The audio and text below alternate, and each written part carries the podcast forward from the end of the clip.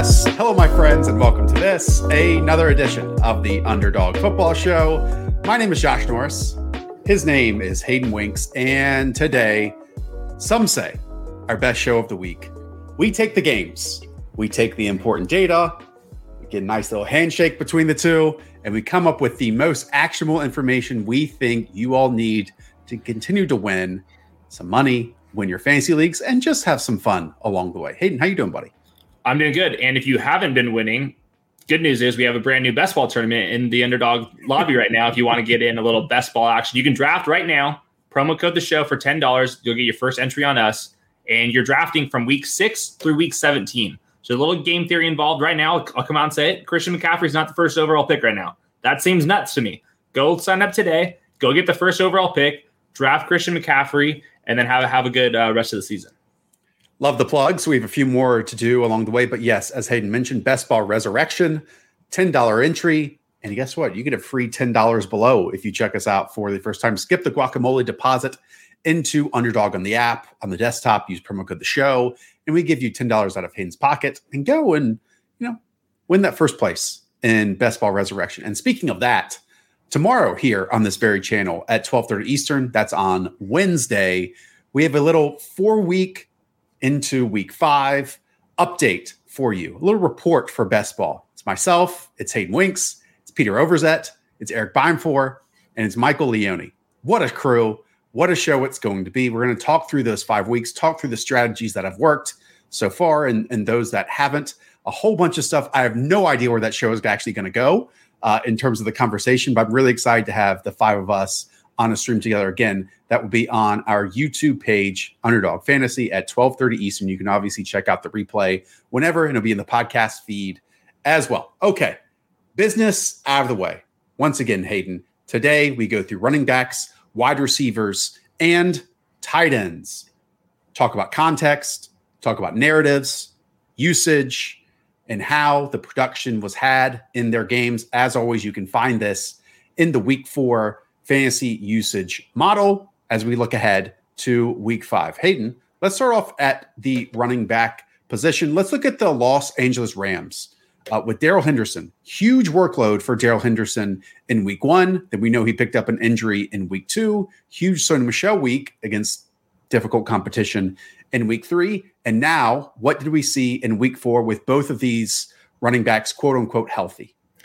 So Darrell Henderson started the game playing through a rib injury, had a lot of the production in the first quarter. They mixed in Sony Michel, immediately fumbles, and he basically doesn't come back in the game. So Darrell Henderson ends up playing about 90% of the snaps. That was pretty much in line with the first two weeks before his injury. So it was something where I think that the Rams have to be kind of concerned with Darrell Henderson's ability to hold up over the entire course of the season.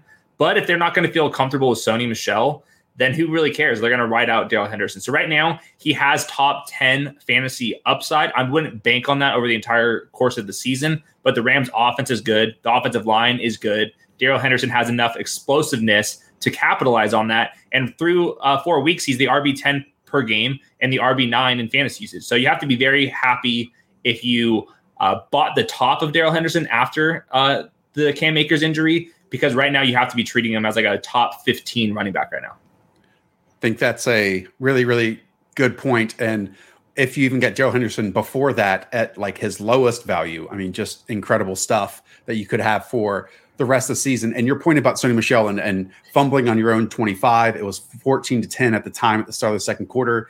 Kyler converts like this crazy third and 16, and they go ahead and score in that drive.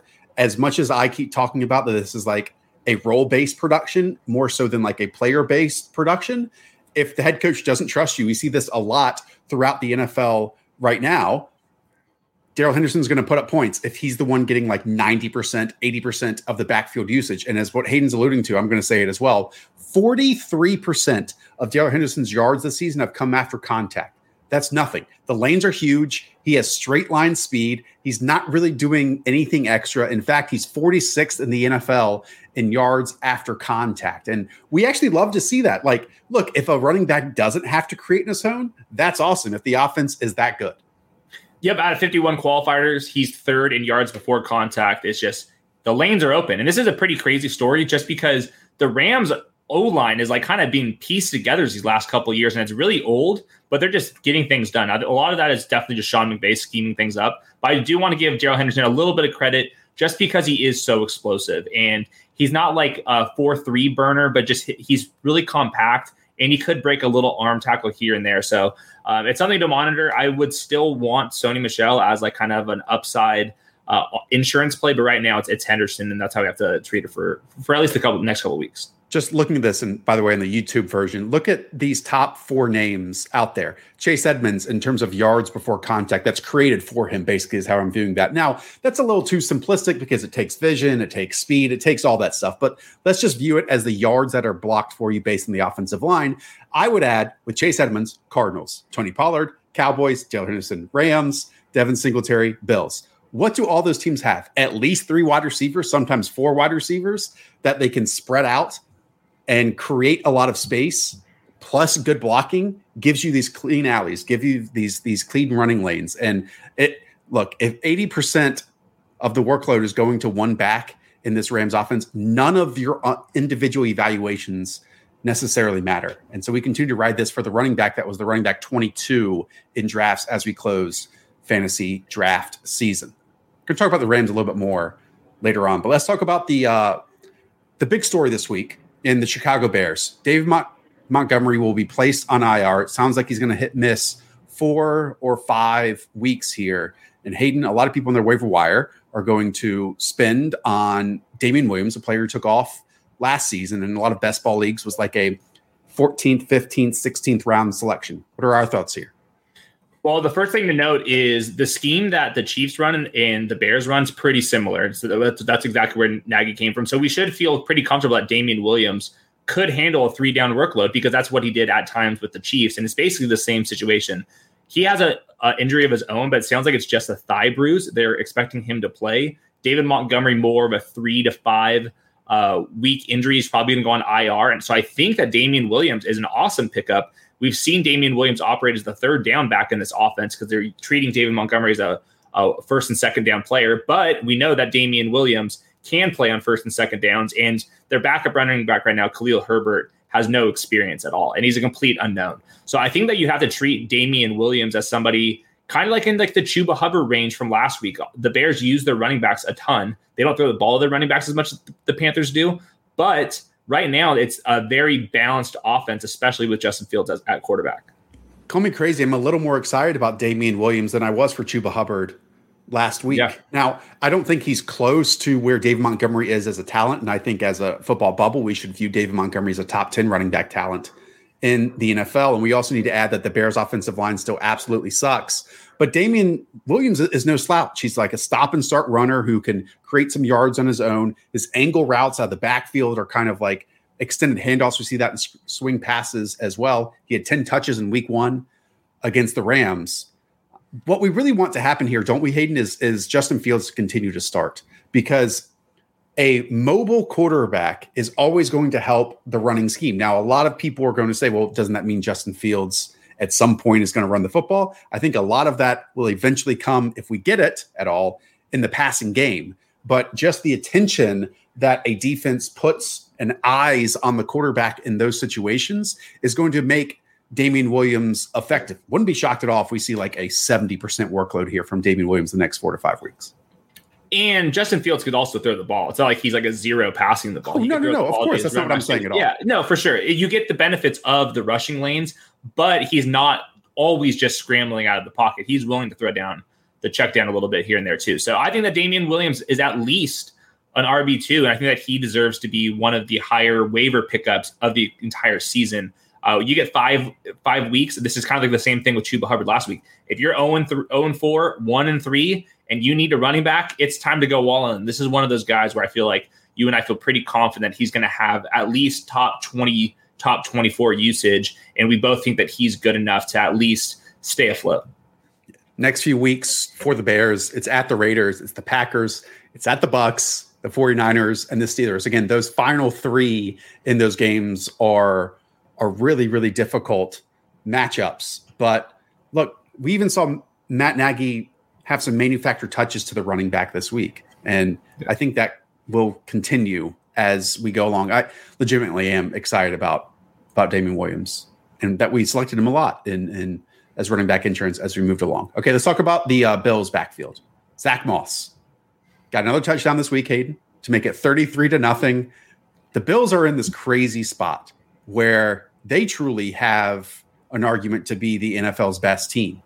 Um, they put up 35 points, 43 points, and 40 points. And in that span, Zack Moss has scored four touchdowns basically when the game was completely out of reach. What's your read on if Zack Moss can be trusted in every single lineup out there right now? Because the points that he's putting out there suggest that.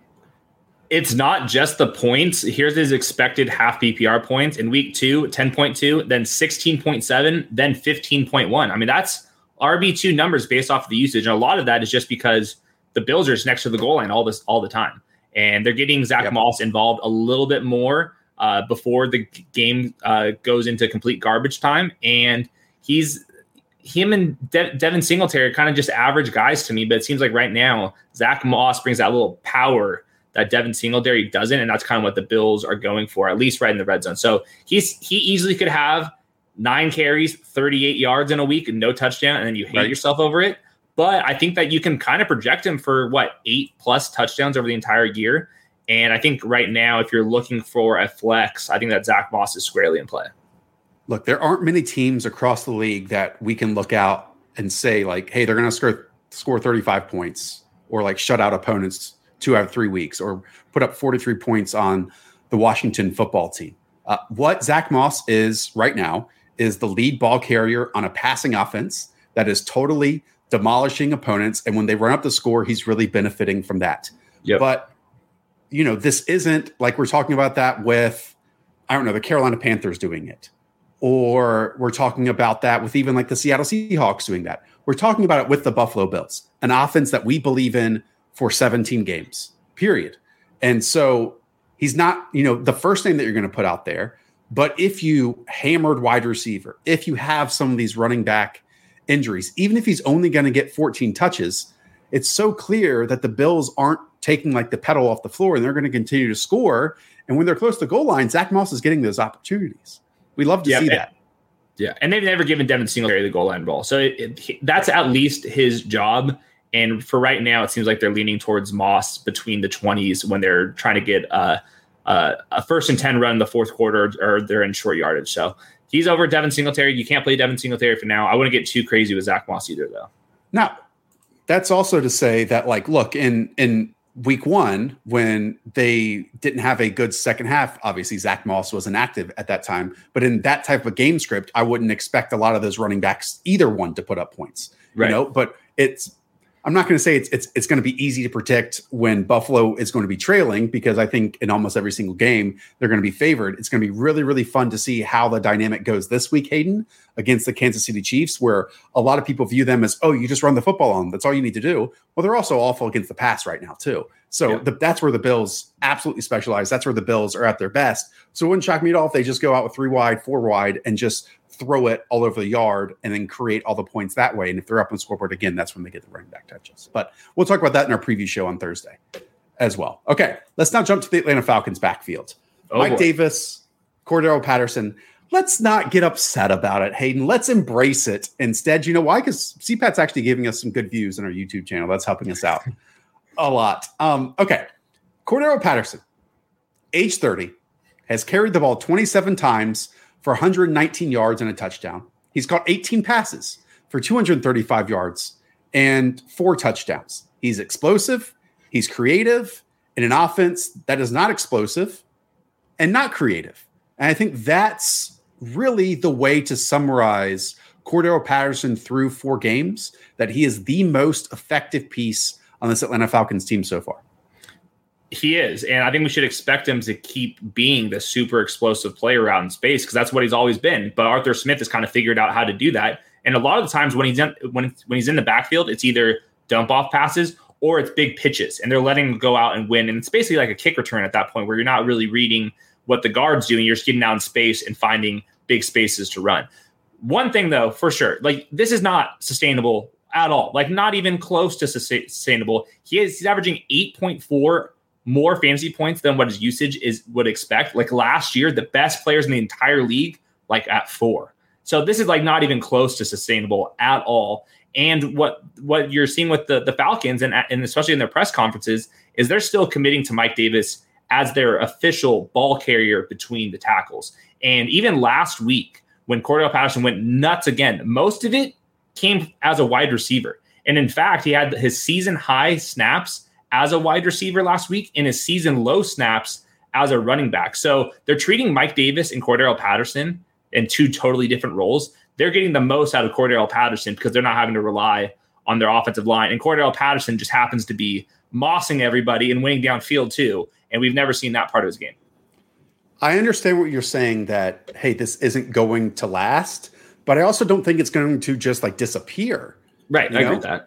Because, and if that means you have to put him in your starting lineup, I think that, again, this is still going to be a productive role when he is on the field. Now, it's not going to reach 80% of the snaps, 70% of the snaps, anything like that. But Hayden, I think I just there we go. I think as we like zoom out across these teams, maybe at times we get a little too focused on like, oh, he's not playing enough snaps. Oh, the opportunity isn't there. And maybe sometimes we should focus on singular teams because, hey, let me reiterate this is the only thing that is working. The only thing that is working in comparison to Calvin Ridley, who we're taking at the one two turn, Kyle Pitts that we're taking in round four. None of that is working. And it's just CPAT making big plays. And it makes sense based on how they're lined up and where their weaknesses are, as you outlined with the offensive line and with the lack of speed and with the lack of downfield arm, and where they're using him in both areas because he's just as much as a wide receiver now as he is a running back.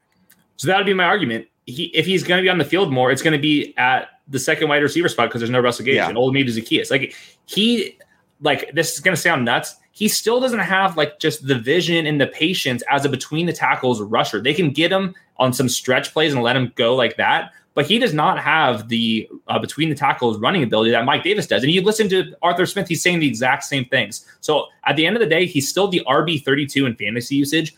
I can you can call him an RB two if you want, especially in like a full PPR league. I think that for him to be a fantasy starter, we have to see his snaps at wide receiver go up, and I think that there's a chance that they do that and that they get him onto the field a little bit more. But this like the touchdown scoring, like I mean, g- give me a break. That's not sustainable. I think that his his role is here to stay, but that doesn't mean that he's going to be all of a sudden Calvin Johnson plus Barry Sanders out there at the same time. No, I, I, I totally agree with that. He's not going to Randy Moss people out there in the yeah back pylon. This too. is ridiculous. Uh, let's talk about Mike Davis quickly too, because everyone knows our discourse about Mike Davis this summer. I cited that for Darrell Henderson, just 43% of his yards this season have come after contact. For Mike Davis, everyone in the chat guess how much it is. And I'm going to tell you in three, two, one. 89% of Mike Davis's jars this season have come after contact.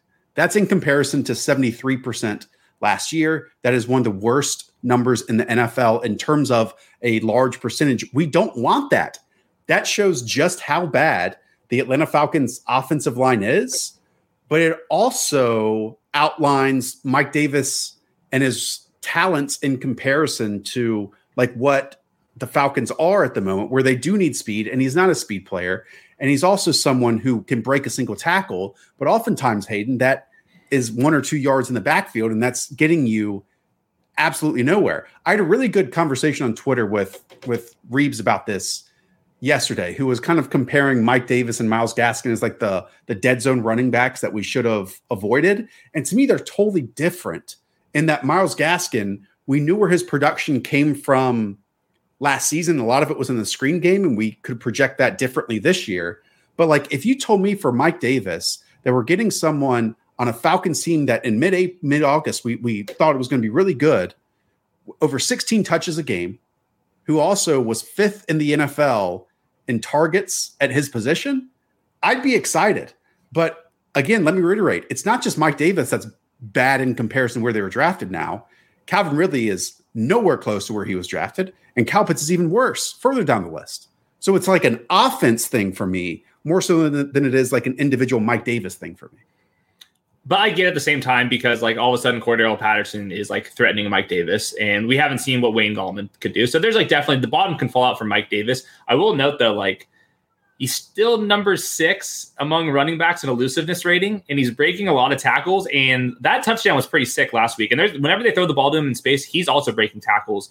Just at the end of the day, like if this Falcons offense offensive line is not going to get better, it's not going to matter. Right. Like he's 48 out of 51 in yards before contact, and it's like at basically at the line of scrimmage. So on average, he's getting t- t- touched or tackled at the line of scrimmage. So I'm going to post all of the all 22 this week on Twitter just to make sure my eyes aren't crazy. But it's a combination that he's not fast enough. But like the biggest thing is like this offensive line stinks, but at least he's still the RB 14 in usage. Like I, I don't want to say that he's a must start anymore, but like there's still an avenue if the Falcons offense can get better because he's still playing like 60, 70% of the running back snaps. Yeah. Either the Falcons have to like completely turn around and, you know, change their offensive line success midseason, which rarely happens.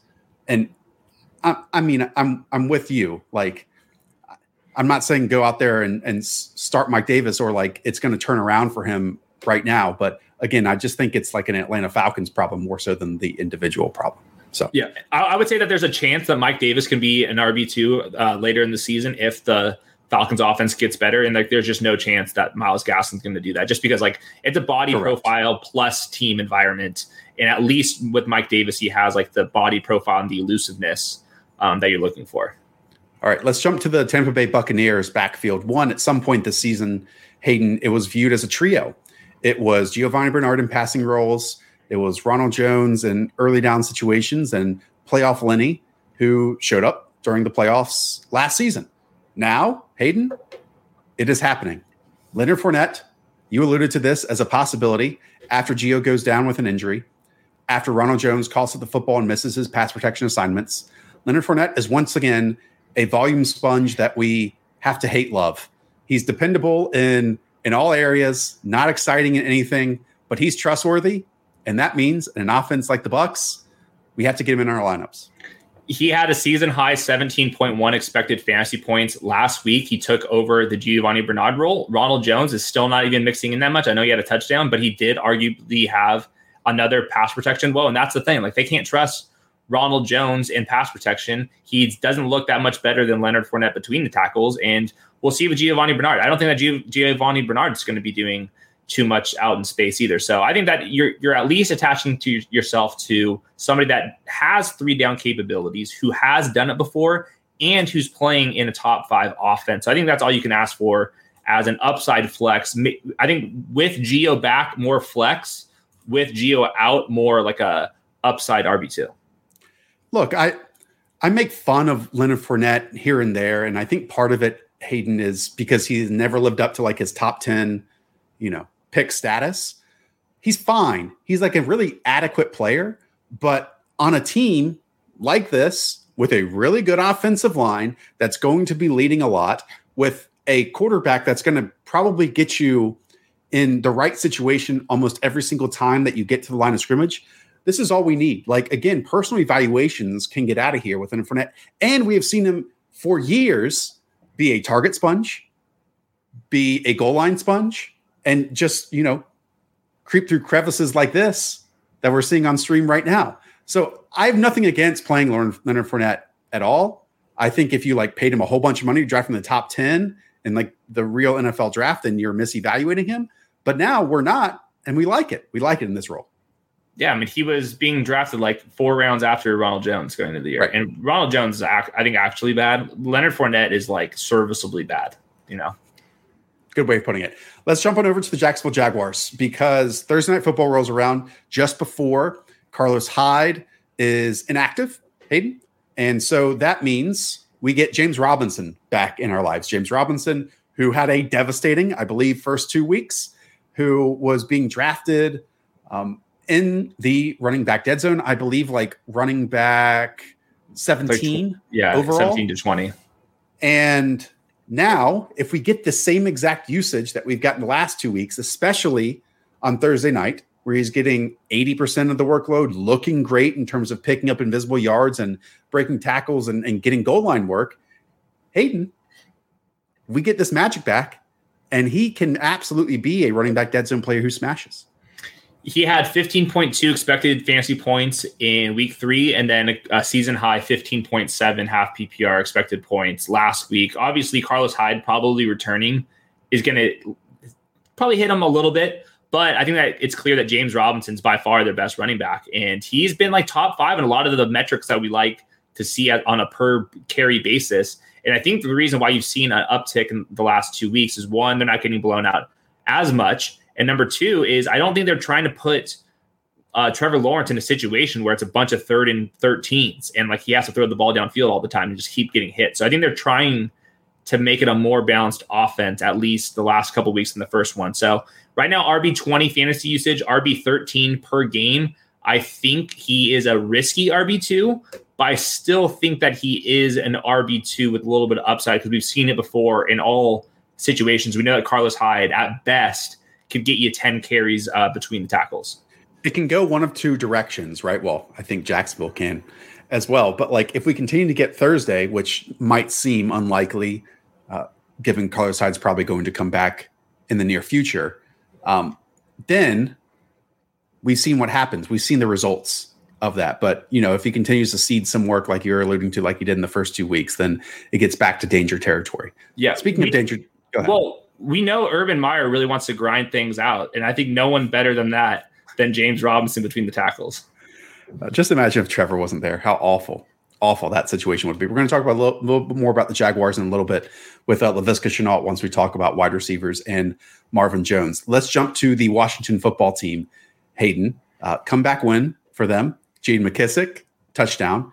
Meanwhile, Antonio Gibson, who was being drafted in the second round very consistently, did find the end zone in this game. But where we at? About four weeks into five weeks with Antonio Gibson and his role in this offense. It's not good. He's RB 26 in fantasy usage, and he's an explosive player. And that's like on that screenplay where he just took it to the house. That's a lot of like athleticism. I think that he can still have big weeks because of his athleticism. But the fact of the matter is, he's RB 31 in targets per game. And JD McKissic just had the game winning touchdown. Do you know why? Because he's good in that role. And that's something that you've been on with JD McKissic. We've been on that with Nyheim Hines. It's hard for these young guys when the NFL is trying to teach them a specific role. Hey, just handle things between the 20s or between the tackles, and we'll let this role player take over for the rest of it. And I don't think that's going to change at all. And the problem right now is Washington is going to be a very inconsistent offense, and he needs positive game scripts. So I think right now his ceiling is for sure capped. And I think there's going to be a lot of weeks where he gets you 82 rushing yards, but if he doesn't find the end zone, then he's going to be kind of floating as like the RB 20 overall. Saints next, then the Chiefs, then the Packers, then the Broncos, then the Bucks. So you either have like really good defenses or really yeah, good offenses good. that you're facing as well. That's a tough five game stretch. And again, we all think that Antonio Gibson can operate in a passing game. He did it in college, but JD McKissic is legitimately good, yeah. legitimately good. And you can't just like give that role over to Antonio Gibson, even though we think he can do it a counter to the Antonio Gibson good in college in the in the passing game was he was doing that from the slot. It's a lot different. Like go read that Belichick quote from last week on why we didn't think that Rhamondre Stevens was going to play. It's it's like the ability to recognize blitzers. If there's a, a stunt on the offensive line, which guy are you picking up in pass protection?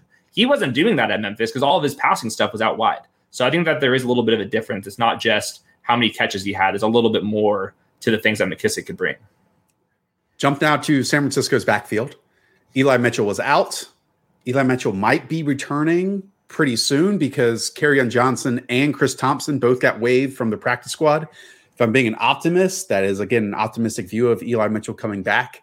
Uh, we have seen Trey Sermon the last two weeks. I'll say it being a bowling ball in between the tackles, like bouncing off contact, picking up some really difficult yards. But Hayden, even in Eli Mitchell's absence, we have seen Trey Sermon split a whole bunch of work in terms of backfield snaps with Kyle Juszczyk, and mainly it felt like in a lot of passing down and goal line situations as well. I wouldn't say goal line, but I would for sure say like uh, Kyle Juszczyk is their passing down back for right now, right. and that was kind of the case with Elijah Mitchell with and uh, JaMycal Hasty. So I don't think this is just a Trey Sermon problem. Like we saw right. this with Elijah Mitchell as well. I will note a couple things. One, I think that Trey Sermon is doing a very good job with the visions, patience, and they're giving him a lot of um, inside zone, outside zone, and a little bit of power stuff in the offense. And if you look at Sports Info Solutions, they have a metric called designed gap percentage. And what that metric shows is how often they hit the designed hole at the line of scrimmage. And Trey Sermon's at like 90%. That's like very high percentile among all running backs. Elijah Mitchell is way beneath that. And if you look at just how they're used, basically Shanahan's gonna have to decide, okay, do we want to run more stretch, more pitches for Elijah Mitchell, get his speed going? Because he's really raw as a runner, in my opinion. Or do we want Trey Sermon more traditional inside zone, bang between the tackles? He's not going to have as many 30 yard carries, but he's probably going to be more consistent on downs. And I don't know that answer because right now Trey Sermon's not that explosive, and Elijah Mitchell is still kind of learning uh, how to run between the tackles a little bit too. So I don't know if he wants the speed or or if he wants the vision power, and it's going to be basically impossible um, if both play this week to know which one to start. Well, and it gets a little more complicated when you throw in Trey Lance into this dynamic too. You yeah. know, because if, if Trey Lance is the one starting, then you're probably going to get some of this near the goal line too, in terms of oh, yeah. Quarterback power with Kyle Juszczyk in the ball game who acts as a lead blocker or sealing off the edge, and then you have your power runner in Trey Lance and Hayden. It's it's shocking to me because we look at like that final preseason game for for the 49ers and when they use Trey Lance like in between the 20s and then also near the goal line, we said, "Oh, this would be really exciting with Raheem Mostert in the backfield because you know it creates lanes and maybe that's where yep. Eli Mitchell could also you know use that straight line speed." it's not Raheem Mostert level, but pick up big plays. And then again, Trey is like the power runner. Maybe that's the case here too. But I also have this opinion that, like, in those first three games when Jimmy was healthy, I think Trey Lance only had five plays. Like, I really feel as much as we've talked about like the trustworthiness of Trey Sermon, I also don't feel like Kyle trusts Trey Lance at this oh, point no. either. No. Not even close. And because of that, it wouldn't shock me. I think he had 18 passing attempts in the second half working a negative game script. If the 49ers this week are forced to start Trey Lance, maybe even for a full game, we see 18 passing attempts and just a whole yeah. bunch of running the football. And back at North Dakota State, he averaged like 19 pass attempts. So it's not that it's not that surprising that the 21 year old that didn't play last year is kind of like he's so new. Like I, I, think that we should expect this. Um, there was an interesting point uh, somebody in my mentions forgot the, forgot their name, but if Jimmy G's the guy, maybe they want more of the Raheem Mostert, Eli Mitchell speed to set up the, some of the bootleg stuff. And if it's Trey Lance, a lot of that zone action, that's Trey Sermon running up the middle. He's not running to the perimeter. So maybe that there is something to they want Trey Sermon with Trey Lance and maybe with Jimmy G, you're looking for that explosive run. You're not looking for like consistent change. You want that explosive run. Um, so something to monitor. Well, we're not going to know unless one of the beat reporters comes through for us if both of them are healthy. Because I truly think it's like it's like 50-50 of who's going to start. I think that Trey Sermon ran well enough, but I'm also probably the most biased Trey Sermon person on the face of this earth right now. Yeah, well, we also didn't get a lot from those beat writers leading up to the season in terms of outlining the the Trey Sermon usage either. So I can't, I won't count on it now. Uh, and even if Trey Lance says, I think in the second half, Hayden, he put up like 20 fantasy points just from yeah. what he's able to do in that, in that short span of time in, in negative game script. So I can't wait to see that. And hopefully it does happen. Hopefully, it does happen. Just let let the rookie quarterback throw the dang ball and at least show that he can do what Jimmy G was doing out there and maybe even a little bit more because it's not like Jimmy was doing anything complicated. The executor, the executor. All right, let's jump to the Baltimore backfield. Ty'Son Williams opened the season explosive. Ty'Son Williams was the one with the most experience in this backfield. Hayden, from my eyes, Ty'Son Williams was the best ball carrier on the Ravens. Now we get to week four, and Ty'Son Williams, prior to the game, I'm going to pull this up real quick, is is totally inactive. That's after 164 yards on 27 carries, over 6.1 yards per carry, and a score.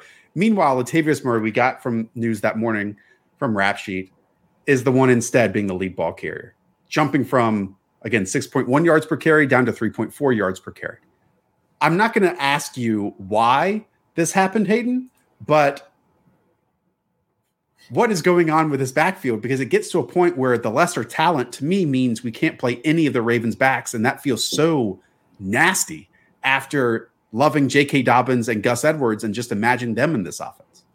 Latavius Murray last week had season high 11.4 expected half PPR points. So that's enough to get him on the flex radar. But I'm with you. I thought I wish it would be Ty'Son Williams just because there's a little more explosiveness. But they probably just don't trust him. I think that right now you're seeing the Ravens pass the ball a little bit more than we're used to. And I think that's only going to happen even more when Rashod Bateman comes back. So we're going to get to him in a minute. But I, I do wonder if it's just like, hey, we don't need as much explosiveness from the run game because our pass game looks so much better uh, this year than than last year. So um, Latavius Murray, I would say, is a flex if Ty'Son Williams is in, inactive again. Uh, they're not going to get anything from Latavius or uh, Le'Veon Bell. So it's just like maybe Latavius, probably not Ty'Son. Probably the answer is nobody.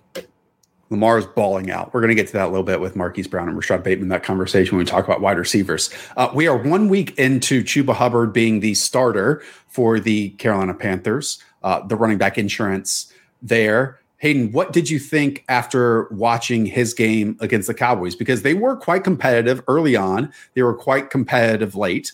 Um, he was the early down runner, but then his passing game was completely eliminated. It went to Rodney Smith out of the backfield, and it went to DJ Moore, who got backfield yes. snaps in lieu of Christian McCaffrey as well.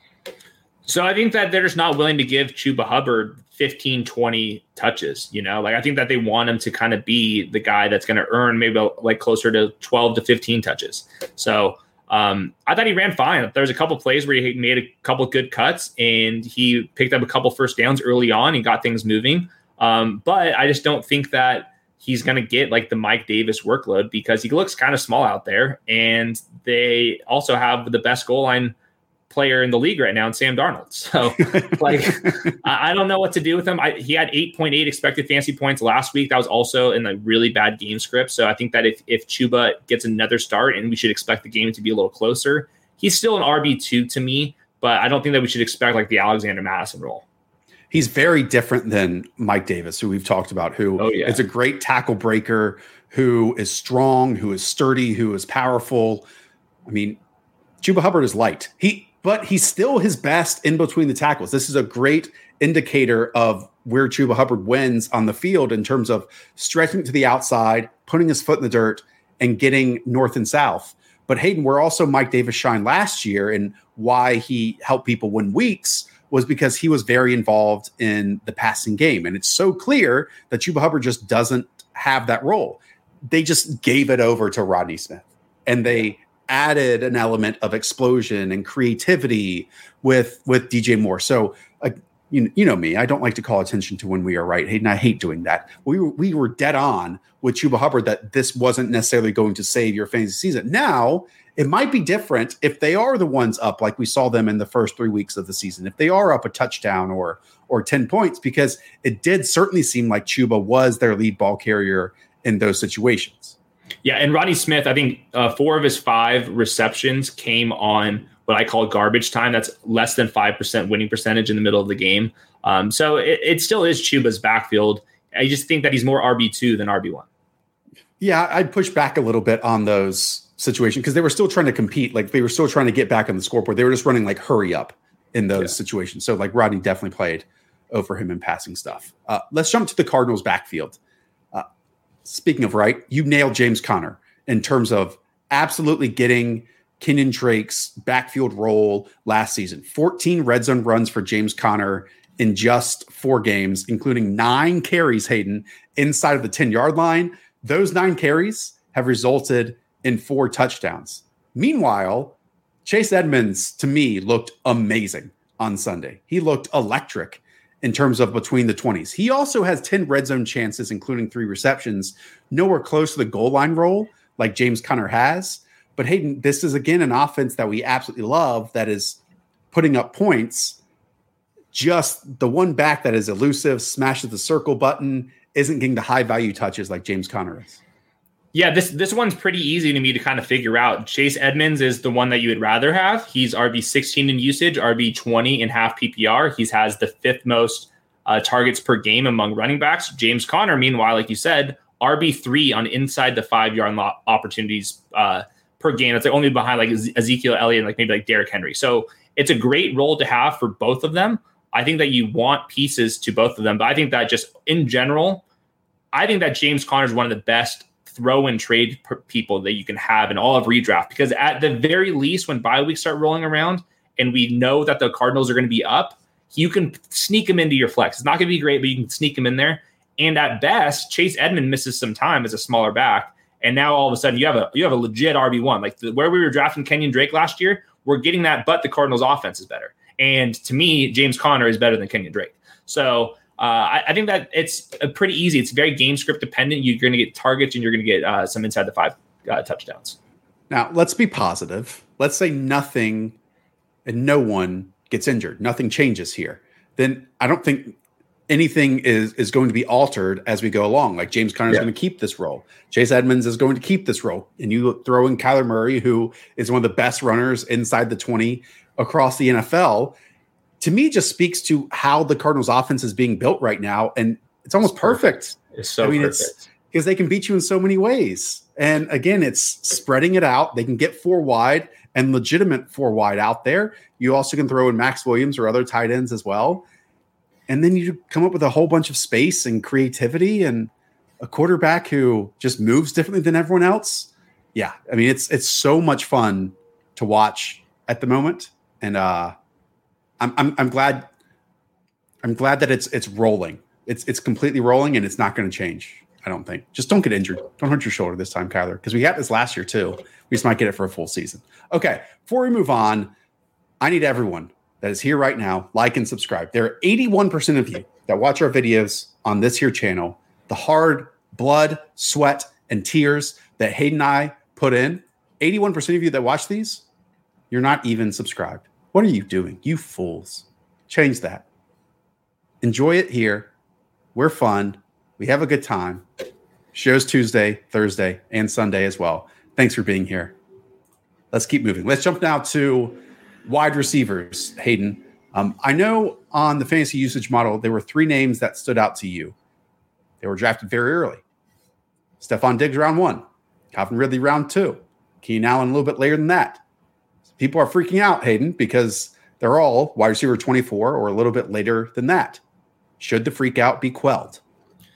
Yes, and this is why the fantasy usage model exists is we're measuring the usage and we know when good players are good and they have the usage, points are coming. And right now Keenan Allen is the wide receiver 4 in fantasy usage, Calvin Ridley the wide receiver 5, and Steph Diggs is the wide receiver 6. And yet all three of those wide receivers are outside the top 24 and half PPR points per game. So they're all very clear uh, regression, positive regression candidates. We all know they're good. Better days are coming. Uh, and I think that there's no reason to panic with either of those guys. Like the opposite just happened with with Cooper Kupp. Cooper Kupp actually had his most fantasy usage of the entire season, but had his worst game. And that was because he was running so pure for the first three weeks, and then regression hits you. So it works in both ways. So just like Cooper Kupp comes crashing down, despite having more usage. We're going to see these three wide receivers who haven't had that much production, but their usage is still elite, and they're going to have ma- massive games. So DFS, pick them, all that stuff. These are the guys I would be targeting this week. I am, if I am nervous about any of these three, the most by Calvin Ridley, because we know that Keenan Allen's in a great offense with a great quarterback. We know Stefon Diggs is in a great offense with a great quarterback. I can't say that Calvin Ridley right now is in a great offense with with a good quarterback. And this first stood out to me as a major negative that through four games, Matt Ryan is tied for 27th in the league in 20 plus yard pass attempts with just nine, just nine. Yeah. And Hayden, as we all know, he attempted the second most last season with 78, and Calvin Ridley led the NFL in that department last year in terms of 20 plus yard targets. So I went and looked at Calvin Ridley. He still has a lot. Like, if anyone is winning down the field other than that Cordarrelle Patterson lollipop that he got this past week, it's still Calvin Ridley. So while the offense might be capped a little bit more, while it certainly feels like Matt Ryan might be hitting that Drew Brees level of arm during his final few years in the NFL, it would be shocking with all the peripherals that are positive right now for Calvin Ridley if it doesn't turn around for him. Yeah, and I think that's a good way to put it. Like Calvin Ridley could have a Michael Thomas like season if Drew Brees is or Matt Ryan is Drew Brees. It's just going to take a little bit of time. It's going to be way more inconsistent than we want. The ceiling for Calvin Ridley is much lower than expected, but I still think like a top 10 wide receiver season for the rest of the way is well within the reach. And even if he's not going to be like a plus uh, over expected player, I still think that he can be an average player off off off of his own usage. So um, I, I, still think he's like a top 10 guy moving forward. That's how I would draft him in like midseason best ball. Okay, we talked about the 49ers backfield. Let's now talk about the 49ers wide receivers because while he was drafted after Brandon Aiyuk, Deebo Samuel is a top three wide receiver in fantasy football right now. Uh, he is electric. It's why every single team out there searches for a Deebo Samuel because he can win in the backfield, he can win at the line of scrimmage, he can win short, and he can win intermediate, and he makes things happen with the ball in his hands as well. I mean, half point PPR scoring from what I'm seeing, Hayden, he's putting up 20 points a week.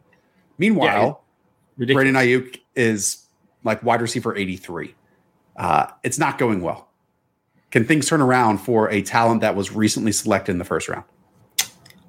I mean, the frustrating part with Brandon Aiyuk is the last two games he's been running like full time routes, and he's like still the X receiver. He's just not good. Like I don't like I can't explain it. I mean, maybe like the only thing that I can think of right now is maybe his hamstrings acting up a little bit, and maybe last year a lot of those plays were just explosive plays that were like going crazy over the highlight tape. But maybe he wasn't like that dude, and we just kind of got fooled in a small sample size when George Kittle wasn't involved and when Deebo Samuel wasn't involved either, because he had massive splits in games when those guys were in and out of the lineup. And my worry right now for the 49ers is if Trey Lance comes in, like you just said, if it's 19 passes a game, a game I mean, something's got to give, right? Like I would guess that Brandon Aiyuk's going to be completely erased. George Kittle is going to be hard for him to be the tight end three. And to me, I'm going to keep saying or being wrong here, but I, don't see how it's possible that Deebo Samuel can be just a top t- five, top 10 wide receiver in fantasy too. So it's a very tricky offense uh, to figure out. Yeah, whenever I look at wide receivers or speak about wide receivers, obviously the person we have to bring up here is uh is our buddy Matt Harmon. And because Matt feels like he's early on wide receivers, and sometimes, as he alludes to here, a little bit too early on wide receivers. Like it happened with Sterling Shepard, and now we're getting a Sterling Shepard breakout year. It happened with Tyler Lockett, as he alludes to, but then Tyler Lockett didn't break out for another year after that. So maybe, like you're saying, we jumped the gun potentially in Brandon Aiyuk. Because when I watched him of the offseason, Hayden, he was awesome. Like he's not a bad player. He's a good football player. But I also think a part of that is that we haven't gotten good quarterback play from the 49ers, even when Jimmy's been healthy. And a lot of it, once you miss those, like first you had injuries or whatever it was that kept Brandon Aiyuk out of the lineup. So it was going to be a slow start no matter what. And then you also have Jimmy Garoppolo starting game slowly. And so Kyle is now the master of grinding out wins. Like we think of him as this offensive genius, but part of that is understanding the flow of the game and understanding, hey, my quarterback is off today. He's setting passes up the middle. He's setting passes outside. We're just going to run screens. We're going to run shorter passes. We're going to run the ball, and we're going to get extended handoffs basically over to Deebo Samuel, and that's how we're going to win. So until that improves, then I don't know if Brandon Aiyuk can hit a ceiling. First things or first. even be good. Urban Meyer's the king of grinding things out right now, not not Kyle Shanahan. It was so and number two, yeah, and number two, um, just looking back at last year, yards per route run versus man coverage, Brandon Aiyuk was the wide receiver 63.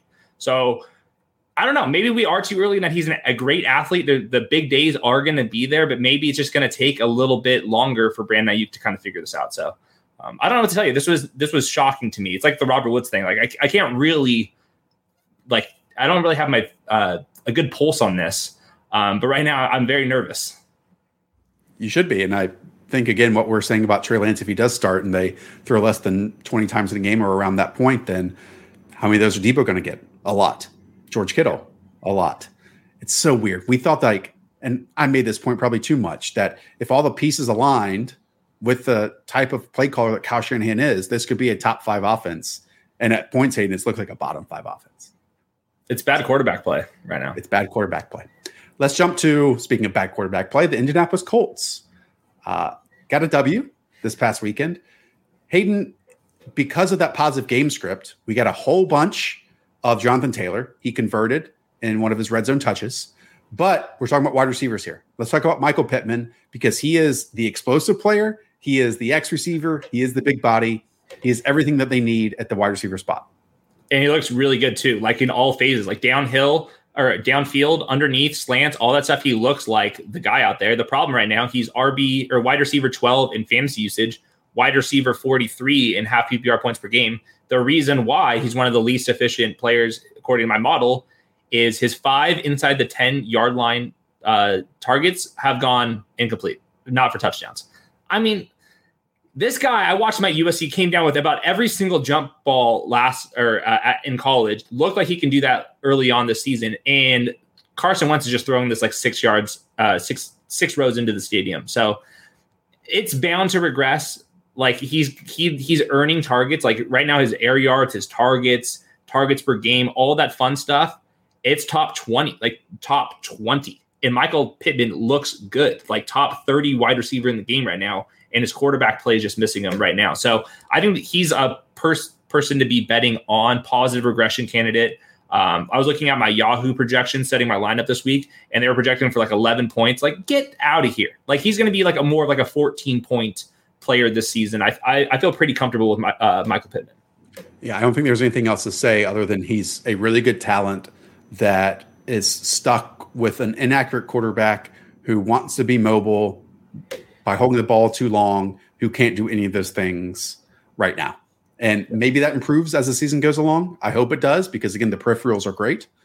But uh but I don't want to overreact to this four game sample because again, if it was so many other situations, Michael Pittman could be thriving at this point. Oh, that yeah. one throw that I mean Carson Wentz missed that he was wide open and just sailed him. I could make that throw. I see I, I hate when people say like, oh, that athlete sucks or oh I could do that. I could literally make the throw that Carson Wentz attempted. It's hard to overthrow Michael Pittman. His neck and stuff is like so he's so long. Like it's tough. Speaking of missing open receivers, Cleveland Browns. Odell Beckham looked amazing in his return after two week absence in week three. Um, he was getting open early in the game on slants and things from the slot. Then Hayden, they put him outside and he was able to turn on a dime. He was creating separation in outside routes, outside the numbers. But we got one of those Baker Mayfield games that we hate. We got one that he looks like a walk on talent where he has extreme confidence that I dream of, yet he can't hit anything. And Hayden, it wasn't just that one missed throw down the field that we got later on. That was the most egregious. It was others too. I mean, he yes. missed him on another deep shot and he missed him in the end zone another time. This could have been a massive performance from Odell Beckham. I don't think Baker is is nearly as bad as what we saw. That's an obvious statement to make. And I think he's going to bounce back because at worst, we're going to get back to, you know, easier completions and easier receptions as we move along. So now that you've watched the game, what's the verdict? Do I get my Benji of the week for Odell Beckham of the 100 yard bonus? Like he should have had 200. Uh, and like you mentioned, it was multiple throws downfield. He's actually looking at air yards per game. He's number one in the league right now, like 150 air yards per game, but he's just not converting on it. And when you're when I'm watching him, I'm like, damn, this looks like the same old Odell that is definitely capable. Sure. So um, he's obviously a bounce back candidate. He's going to be if I was doing a, a, buy low list, he would be at the very top of it as well. He looks the part to me, and Baker Mayfield's good enough uh, in most weeks to hit those throws. Yeah, we don't need to talk about it now. And we talked a little bit about it on the instant reaction shows, but this is the conversation to always have with with yeah. Baker Mayfield. Is he able to be paid among the quarterbacks that are true difference makers when the chips are down? When you just you know match someone throw for throw because you know, Hayden, he can be bad and they still win. They are so good at that. They're built for that at the moment. I mean, this offense is such a fine tuned machine that when you see a player not hitting those open throws, it really stands out. And yeah. it really stood out last weekend. Um, next for the Browns, they have a Chargers. Hey, we saw hopefully a high scoring affair in that one. Then the Cardinals, two in a row, Hayden, and then some tough defenses in the Broncos and the Steelers. All right. Let's jump now to the Patriots situation because it's not just at the running back, it's also at wide receivers. We predicted that when James White went out, and just based on the success that they had, I think in the second half of their third game of the season, that they might be best with multiple wide receivers and 11 personnel. They kind of opened with that against Tampa Bay, even in the rain, even in, in bad weather. And Hayden, what's that allowed Jakobi Meyers to do is now be eighth in the NFL in targets so far this season. Yep, he is the underneath guy, but he's also adding more like intermediate crossers. And you're getting a little more air yards than you were probably signing up for. And yeah, top 10 in targets for some reason, this guy has not scored a touchdown in his career yet. And like obviously a slot receiver, maybe a little undersized, and like maybe there is reasons to buy this, but he's still the wide receiver 34 red zone targets. So he's one of those guys that the the fantasy usage and the actual points, it does not make any sense. Likely a uh, buy low candidate, especially just because the offensive line, like I'm, I'm basically ready to give up on this having a potential to be a top 10 unit. They just bench somebody. I don't know where Trent Brown is. The rest of those guys are not looking great either. And I think that they're going to go spread concept, let Mac Jones win with his minds, dink dunk, dink dunk. That's not Nelson Agholor's game. Uh, Jonnu Smith, very inconsistent. Uh, Hunter uh, Hunter Henry. Henry. he's just kind of whatever. And I think that Jakobi Meyers could ha- be like top 20 in targets like for the rest of the year. Yeah, I, I, think that's the point to move on from here. Now, it might not be a bunch of downfield play, but I also don't want to write that off in, in Mac Jones's back pocket because we've also seen him do that at at Alabama too. Um, what's so frustrating is it's so clear that this isn't who they wanted to be. Like they did bank and built for a top 10 offensive line, even a top five offensive line. I don't know if you saw this before we jumped on here, Hayden, but Isaiah Wynn, the starting left tackle, and Michael Onwenu, who's the guy they blocked, who they benched, who has been one of their better linemen for the last year, was also put on the COVID list. Both of them. Damn. It. So Trent Brown at, and we're getting some games, Hayden, and maybe we can throw some running back conversation in here for the Patriots. We're getting some games here for the Patriots where they should be able to run. I mean, it's the Cowboys, it's the Jets, it's the Chargers like these should be, hey, establish the identity you you want it to be, but also in this passing game without James White, who's taking that now? Because we saw JJ Taylor go down. Brandon Bolden is like the biggest special teams guy of all time. And maybe Damien Harris is getting a little bit more of that. But really, the path of where we drafted all these players, the path to success is nothing like we could have imagined. But Jakobi Meyers might be the only one that can really get there. Yeah, to me, Jakobi Meyers is way better than Nelson Agholor, and yeah. he's in a, he wins in the ways where Mac Jones is winning right now, and I don't think that's going to change too much. So I think that that Jakobi in full PPR wide receiver three, hopefully hit this bad, bad, bad career touchdown luck starts breaking um, in his favor. All right, let's jump to the Dallas Cowboys, um, a team Hayden that we talk about their offense all the time. We know their passing game weapons but Amari Cooper is still getting home and CeeDee Lamb is not. Again, I want to reiterate it can feel like a lot, but we are just four games into this season. And it's really drastically different between the two right now, where in week one, CeeDee Lamb was a monster in terms of his targets. But in the past two weeks, the Cowboys have only combined for 48 passes in those two games. And because of that, CeeDee really hasn't been able to get home. Yeah, and that's one of the things I wanted to showcase is right now the Cowboys are just outside the top 10 in neutral pass rate. And that's something that we probably weren't expecting. And I think there's a couple of reasons why the Cowboys offensive line looks better than probably what, what we thought. The right tackle spot looks good. Tyron Smith is back and uh, Zeke looks much better too. So they're becoming more balanced than we were what we were expecting. They're still running a ton of plays. We know that CeeDee Lamb's good. We know that Mark Cooper when he's healthy is good. But right now, they just are getting so much out of the ground game that they're not having to rely on CeeDee Lamb. And the, the other note is the Cowboys defense looks way better. So they're not going to be like last year where they're just immediately down the scoreboard, uh, 17 to 28. It's getting closer games, neutral game scripts, and we're not seeing Dak Prescott have to go crazy um, every single quarter. Yeah, I mean, 22 pass attempts from Dak Prescott especially when it felt like a tight end screen was every other play in this game. Yes. Like it just, some players aren't going to get home. To me, there is no reason to panic on CeeDee Lamb. He's still an incredible talent who's moving extremely well. And I understand he like helped you win in week one when that was like trying to keep up with Tom Brady and the Tampa Bay Buccaneers. But again, we just have to look very small. Just 48 passes over two games. We see Jared Goff attempt like 48 passes in negative game script every single week. Like, yeah. And again, Amari getting this touchdown saved his week, especially coming off like a hamstring injury where he, he was in and out of the lineup. It happens. This is just something I think we look back in in, in four weeks and going to say like, oh, that was just a difficult two game stretch there for CeeDee Lamb. Hopefully, you had AJ Green to fill in your lineup in those two weeks.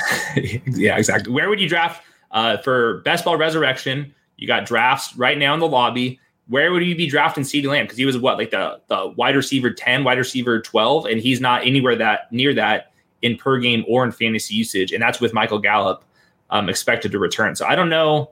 I don't know where you draft the guy. Like uh, clearly the upsides are there, but if they're going to be this run heavy versus our like preseason expectations, I think that he's probably a what closer to like wide receiver 15 to 20 than he is like wide receiver 10. Well, he's being drafted as wide receiver 10 in best ball resurrection right now still. That feels aggressive. That feels aggressive. Well, it's it's ahead of Calvin Ridley, it's ahead of Keenan Allen, that's a hair ahead of of Terry McLaurin. Maybe, maybe it is a little aggressive, but and it's six spots ahead of Amari Cooper. I would be taking Amari Cooper ahead of CeeDee Lamb. I mean, we we've talked to our buddy Jeff Kavanaugh, who does a great job covering the Cowboys there locally. And he was wondering why all off season Amari Cooper is being drafted after CeeDee Lamb because Amari is still their top wide receiver. Both can get home, but I think even in games like this, like we just saw, where they're you know not throwing as much as we would like them to, Amari still can do it. So yeah, I I have no concerns though with CeeDee. By the way, best ball resurrection. Some of your teams haven't made it. Some of your teams are bad, and especially if they're good, use some of that positive energy go and play Best Ball Resurrection. It's in the lobby right now. $10 to enter. There it is. $100,000 in prizes. It starts in week seven, goes through 17 games of the calendar, rest of season. And the drafts are so much more difficult, so much more different as well. So uh, it's fun. Go and try it out. Free 10 bucks. Use promo code the show. All right. What should we do? Next up, Let's talk about the Jacksonville Jaguars wide receivers, Hayden. I know Thursday feels like a long time ago, but some massive things change. We know Marvin Jones because early and often Trevor Lawrence is throwing down the field. Marvin Jones is still being a really, really solid contributor because he's their best deep ball threat. Now DJ Chark goes down, who is also being their intermediate and downfield player. And so we saw Laviska Shenault have his best game of the season. I believe it was six or seven catches, 99 yards, two downfield routes, and two downfield targets. Hayden, I'll ask this point blank. Do you think his role has changed or will it change without DJ Chark in the lineup? Yes, he'll have more targets in general. I think that there's a chance that he plays more 12 personnel, and he was getting zero of those two tight end sets action previously because like right now it's like Tavon Austin's their their wide receiver three, and he's not really like a 12 personnel wide receiver when you think about like the typical role. And when I rewatched the game on all 22, a lot of the action Laviska Shenault was getting was these cover one and cover three beaters against the Bengals, and that's what they run down the seam and like getting vertical and stuff. And so yeah. I haven't really seen that too often. Like, yes, you're going to get some some screens, you're going to get some bubble screens. They were doing all that stuff with Laviska, but if you just get one more target on an intermediate cross or a fade route because of uh, they want to have those passes in DJ Chark. They don't really have a replacement for right now because like that's just not Tavon Austin's game either. I think there is a chance that they can get Laviska Shenault his A dot up a little bit. So um, I'm in a league where Laviska Shenault just got dropped last week. I'm all in on the FAAB dollars for Laviska Shenault. I think that there's a chance that he can kind of backdoor his way into like wide receiver three flex production. I think there's some nuance to this conversation because he's not a DJ Chark replacement in terms of alignment. Right. Like I he's not going to be an outside receiver. In fact, once DJ Chark went down, Tavon Austin played that outside receiver spot. I went back and watched all of his targets, all of his receptions last week. I mean, it was a tunnel screen, it was a slot vertical target, then it was a motion and another vertical shot on a Trevor Lawrence roll, rollout. Then DJ Chark goes out played outside on that third and goal with Tavon Austin in the slot. Then that was a catch that he fell down at the one yard line, outside a bunch set, converts on the third and three, and then continues to play like in the slot in these third and two conversions as well. I think the biggest difference was when we zoom in for that one game, two vertical catches, which those air yards can happen either uh, other weeks as well, but even more so, he was catching the ball and he was yeah. breaking tackles. Like that was the biggest difference in his game. I don't think we're gonna look. Maybe when they go multiple tight end sets, he is the wide receiver that's out there in in twelve personnel. But I would be shocked if we see a transformed role here. And it, the answer is probably going to lie somewhere in the middle, unless he, in terms of production, unless he you know scores some of those touchdowns inside the ten yard line. Yeah, he's still a slot receiver. He still is best underneath and breaking tackles, so he's so strong. but I do think that he could play a little more outside on some random personnel packages. And I think that there's some concepts that he was not running the deep out, and yeah. maybe in some of those he is running that. Um, so I think that if you're Laviska Shenault uh, manager, you want Tavon Austin as that wide receiver three because Tavon Austin's not giving you the DJ Chark stuff, you know. So I think that you want that so Laviska Shenault can have those 15 yard uh, targets as well. So I think that this was the perfect break for him to get back there. He was not going to make it this year, and I think this was like the one way that I was going to get there. I, I think that's a great point too. And while the nuance is different from the alignment, I do think replacement in terms of more opportunities I think that's destined to happen because when you have a, a, good talent like DJ Chark who siphons some of those opportunities and the downgrade to whoever's going to take his role, then automatically, hopefully, Viska gets more opportunities and Marvin Jones gets more opportunities. Okay, we have a number of more names and we are over an hour in. Let's jump now. Do you want to talk about Corey Davis? Corey Davis, I think it's back, Hayden, to easily being the number one target for for Zach Wilson. Like we saw it in week one I mean, and there was just a buzzsaw of of tough performances for Zach Wilson to get and put his brain in a blender. The Panthers, the the the Bills, it was also the the Patriots, and now this week you got the Titans, who were really hit or miss defensively. And we also saw like the game slow down for Zach Wilson, and that means good things for Corey Davis, who again I think could finish the season as I don't know top twenty in targets as well.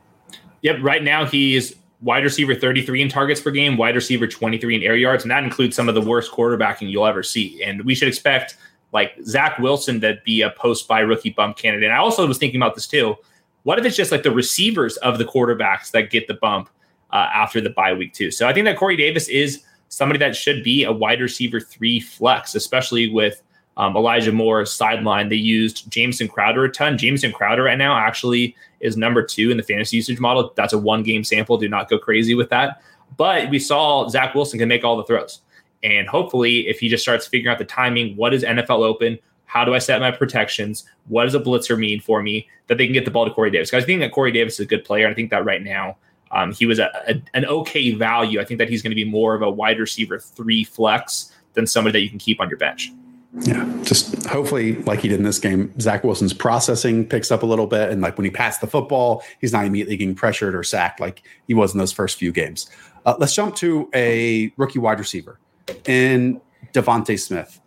Um, Hayden, we have alluded to it on this very show that a big DeVonta Smith game was coming, and we got that I think against the Chiefs for over hundred yards. And DeVonta Smith looks incredible now. Yeah I don't know if it's going to be maximized on a weekly basis on the Philadelphia Eagles offense because right now the short passing game is a major part of of the system, and I think you see that a lot when you look at Jalen Hurts' charts in the short right sections of the field because you know that leverages where the offensive line can be successful, tight ends as blockers, you know, kind of extension of the running game.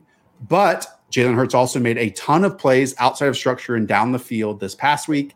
And more importantly, DeVonta Smith's been getting open week after week after week. I have not got to the last game, but I'm super excited. Apparently, Jalen Hurts played really well. Um, and DeVonta Smith, I saw a couple insane plays diving out, so lengthy, so nasty at the top of his route and at the line of scrimmage. Wide receiver 24 targets, wide receiver 12 air yards, wide receiver 12 air yards for a rookie. Um, and the other thing to note is the Eagles are number one in neutral pass rate right now on first and second downs in neutral situations. That is absurd. Um, so DeVonta Smith's clearly the, their number one uh, wide receiver. He just happens to be the wide receiver 76 in red zone target. So that will correct. The air yards are there. We know he's good. I think that we should expect a lot of ceiling games from DeVonta Smith, more as like a boom bust flex guy. But I think that he's somebody that you would rather have than not have. He, I showed the clip. He's so good at creating space at the top of his routes. I mean, it yeah. is Diggs esque. It's Justin Jefferson esque. Just how he can, you know, slow his pace, put his foot in the dirt, have the cornerback still, you know, run past him, and then boom, turn on a dime. And he eats so much ground too when he gets the ball in his hands. Like that first or second stride takes him up the field immediately. And like you alluded to with the air yards, he's tied for third in the NFL right now in uh in, in 20 plus yard targets again, the passing game right now is inconsistent. And while Jalen Hurts is a monster in fantasy football and can put up games like this against the Chiefs, we've also seen some really bad performances so far at times and stretches of series for Jalen Hurts. So that that inconsistency right now is hurting is hurting DeVonta Smith. I'll give you a quick Jalen Reagor update. He's 84th out of 95 wide receivers in yards per out run. Uh, the boat is still turning on Jalen Reagor. Uh, a few more, maybe some quick hitters. Allen Robinson here. Um, and we saw that Darnell Mooney was a big deal when Justin Fields got into the lineup, targeted early and often. I think in defense for Allen Robinson, week one was not an NFL offense with Andy Dalton out there. Week three was not an NFL offense when Justin Fields had his first start out there. And then we get to week four, and there are just 17 attempts on the Bears overall. But I think moving forward, if we still get Justin Fields starting, he finally has a chance to expand his game. Yes, I think there's structural issues for Allen Robinson right now. The Bears are 31st in passes, and I'm not sure if they want that to change. Like I think they're like trying to hide this pass game, and it's super frustrating for Allen Robinson. At least we know uh, Justin Fields could throw the long ball. I just watched that game, man. Oh, yeah. Like those 15 plus yard throws that Justin Fields can create is is really sick. Uh, Imagine asking him to run the exact same offense Andy Dalton was. Yeah, I know. It was crazy. But uh, Allen Robinson, I also noticed his contested catch rate is way down this year. And I think that's probably something that is probably pretty volatile. And we know that Allen Robinson is a good, good contested catch player, but it's at like half the rate as like normal rates. Um, so maybe that's just something where he's getting unlucky in some of these contested catch things. And there is an avenue, but the the 31st in pass attempts is that's not great. Like that's hard to overcome, even if you yeah. are Allen Robinson. Kadarius Toney was drafted as the wide receiver 99 this summer. Hayden, right now, he is second in the NFL in forced missed tackles at the wide receiver position, just after Rondale Moore, and that's on only 120 snaps. Hey, I thought he looked great in the slot against the New Orleans Saints. 36 snaps in week one played, 31 snaps there last week, 47 in total this entire season playing on the outside. So while I think there's a lot of promise there with Kadarius Toney, while there were some really good flashes, how does this bode for him once Sterling Shepard comes back? Because he was absolutely balling in that slot, and you would expect him to reclaim that role immediately once healthy again. Yes, I think that they could put Kadarius Toney at the Z spot or Sterling Shepard out wide a little bit and kind of rotate the, the, the those guys. I think that they need to get Darius Slayton off the field, and I would use Darius Slayton kind of like in the DeSean Jackson role, where you're on the field. It's like you're doing one thing, you're going downfield, and you're only playing 20, 20 routes per game, but that's your designed role. I thought Kadarius Toney was way too good, way too good in in week four to not play 50% of the snaps moving forward, even with all those guys out there. It was a lot of slot stuff. It was some slant routes. There was a lot of yards after the catch. Um, but he was also winning off the line of scrimmage. Like it's like man cover. Like that's what the Saints run. Um, so they're gonna gimmick some stuff to him, but like it's it's obvious. Like that that explosiveness and elusiveness is like very clear. Like anybody could watch that game and tell that like this guy has um, some potential. So uh, I think right now he's probably like a wide receiver four if those guys are out. Um, but I think it's too good to to keep him off the field when those guys even come back. I'm glad we're seeing it now too in week four and heading into week five versus like this popping up in week 10 or week 11 because you would hope that there'd be something involved. Like when you draft Kadarius Toney, you know some creativity is going to be necessary, especially when the plan all along was to have Sterling Shepard play in the slot already and, you know, Kenny Golladay winning as a bigger body on the outside. I just don't know if I understand the entire thought process of Joe Judge and Jason Garrett and Dave sure. Gettleman, but where he won in college, Kadarius Toney won in week four as well against the Saints. And I think that's all we can expect. It's pretty point. similar to, to Rondale Moore. Like obviously yeah. the Cardinals offense is way better, but like it's a, a good wide receiver four that's a slot guy. That's just there's a lot of other targets to go around, but they, they deserve more snaps. We just got to figure out at the expensive hill. Curtis Samuel returned for Washington, played very, very few snaps. Hayden, I think that is absolutely going to expand as we go forward because everything that we love about Curtis Samuel, I think he put out there on the field. Now, I think you have 80% Ryan Fitzpatrick out there and, and Taylor Heinicke in terms of player who's extending everything, who Terry McLaurin had an amazing day, should have been even better because of oh, some yeah. awful throws. So that uh, in and of itself is going to kind of lower the efficiency of of both of these players. But hopefully in the near future, we have a 90%, 90% snap Curtis Samuel because it's so clear, especially with Logan Thomas ailing right now, they need someone other than Terry McLaurin on the field.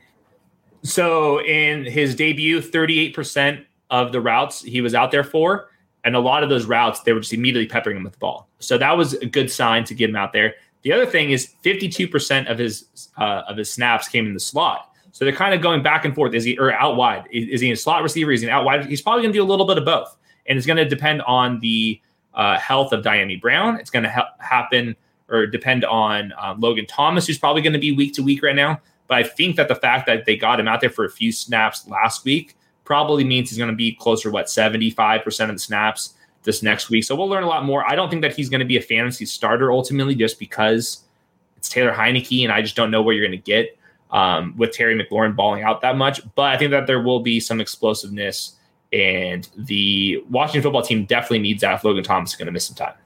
Well, and Scott even like put him in jet motion and oh, motion yeah. the backfield and all that kind of stuff.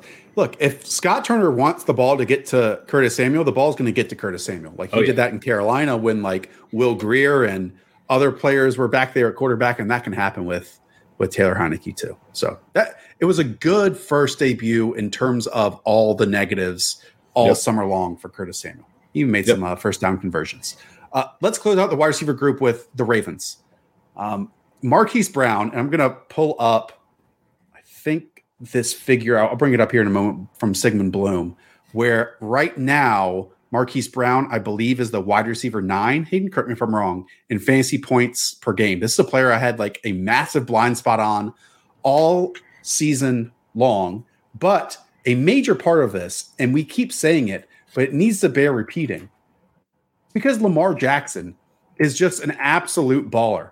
I mean, in 15 games last season, Lamar Jackson attempted 52 20 plus yard passes. Through four games this year, Hayden, he's already attempted 24. That's good for third most in the NFL. What they're doing with Marquise Brown is getting him in the slot, uh, letting him attack vertical routes and split safeties and getting him isolated and all that good stuff. And if he just caught like one or all three of those Lions touchdowns, he'd be the number one fantasy scorer at the position. That's crazy to think about with Hollywood Brown. Yeah, and like you said, Lamar's just slinging it, and he's pretty accurate on them too. Like compared to just the rest of the NFL on those throws, he's he's pretty money. So um, I guess the the real debate here with Marquise Brown is one, how sustainable is this? Because right now he's the wide receiver 31 in usage and the wide receiver 14 in fantasy points um, and top 10 efficiency. But Rashod Bateman, in theory, a target hog X receiver that can win five to 15 yards down the field what is that going to mean? So are we going to see the Ravens pass the ball more when Rashod Bateman comes back, or is it going to be the same amount of pass attempts, but now all of a sudden, instead of the third wide receiver um, that Marquise Brown's competing against, now it's like a legit potential number one receiver. So um, I don't know what to do. Marquise Brown looks pretty good. He's winning downfield. Lamar looks incredible once again. So you want pizza of this offense. I'm just it's like a target share game. Who's going to be the loser here?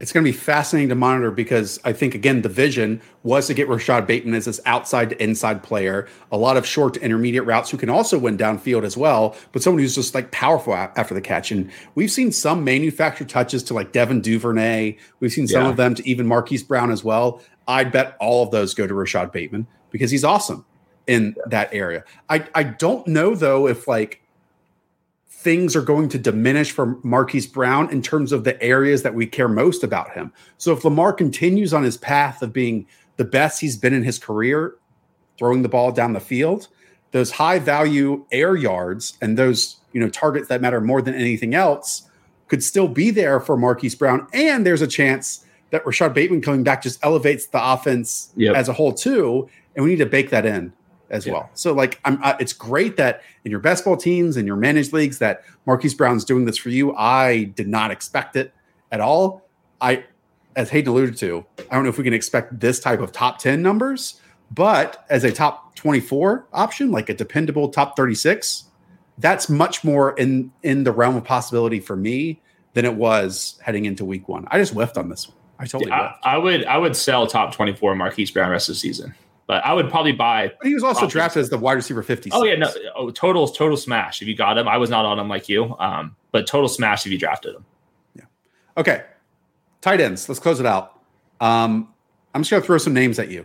All right. Yep. So on on the negatives, on the frustrating ones, we have the likes of Kyle Pitts, we have the likes of George Kittle, maybe even Hunter Henry and, and Jonnu Smith. Any of those names that stand out to you?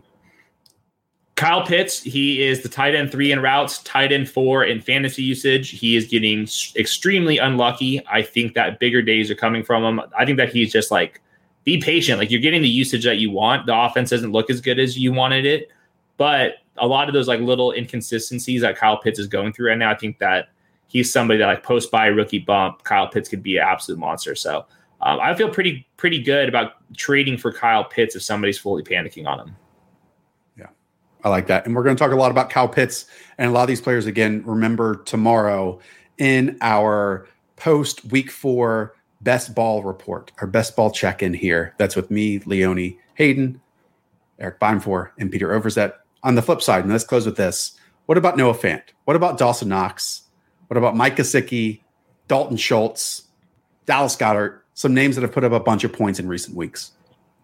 Starting at the top, Noah Fant, I think, does have top five fantasy ceiling because he has a 20% target share. And you don't really see that at this position. We know that he's actually good at the game. So when the Broncos are trailing points, which we did not see in the first three weeks, I think that we have a chance for Noah Fant to have some bigger weeks moving forward. Uh, everybody in the chat right now, it's a what about Dawson Knox? What about Dalton Schultz? Uh, right now, Dawson Knox has uh, top eight fantasy usage and number eight in routes per uh, routes run per game. So that's pretty encouraging. I, I was not expecting this um, to him to be top 10 in routes, but if that's the case and they're going to be using 11 personnel and not 10 personnel, then that makes Dawson Knox at least uh, upside tight end two right now. And if we can dive into this a little bit more, I buy it. You know, this is a athlete who was drafted outside of round three, which is what I really like to do at the tight end position, who didn't have a lot of production there, but is kind of growing into that role and he's developing. And once we get into your third year in the NFL, this is about the time when tight ends really start to show like their true colors or develop uh, a little bit more. And when like, how, how much have you looked into his his slot snap rate in terms of detached from the line of scrimmage because I think that's something we maybe need to dive into next week because it's an offense that has so many of these pass catching weapons that just being an athlete with again open space and, and running the seams who can you know catch the ball and run in a straight line and is fast for the position that's interesting to me at a position where we can't say that often you know yeah yeah I, I think that he probably is pretty legit and he might be like this year's logan thomas where it's like doesn't always look pretty, but he's going to be he's going to have the routes and he has um like some red zone equity obviously with the Bills. So uh, maybe it's all that hand-eye coordination stuff that he was doing this offseason that's making him kind of turn the corner here. So I, am with you. I think that Knox over Dal- Dalton Schultz, um, but I think that Dalton Schultz deserves um, some tight end one-two love as well for the time being, at least until Michael Gallup is out, because he's tight end 19 in routes. A lot of uh, two tight end sets for the Cowboys right now. And for whatever reason, he's the one that's just getting a bunch of the targets. And last week we saw the for the first time all season, uh, well, a couple things. Dalton Schultz fumbled like five times in a row, which is Dude. unbelievable. Uh, but three on one drive, basically. Yeah, it was it was insane. But even with that, uh, Blake Jarwin only ran like ten routes, and uh, Dawson or not Dawson, uh, Dalton Schultz was like at 25. And usually it was like 50 50. Last week was the first time where we actually saw Dalton Schultz running more routes than Blake Jarwin. I can't explain the Dalton Schultz getting all the targets instead of Blake Jarwin necessarily because they just ran a whole bunch of tight end screens and then he yes. got the ball like kind of funneled to it was wild. But it was wild. There was one play where they were both lined up out wide near near the and it went the, to him. Yeah, well, and Blake Jarwin ran the, the chip route for Dalton Schultz. So like that was enough for me to be like, all right, they had the option. One of them was chipping the other, and they wanted to throw the ball to the better receiver. And at that point, that told me Dalton Schultz over Blake Jarwin, like the rest is history.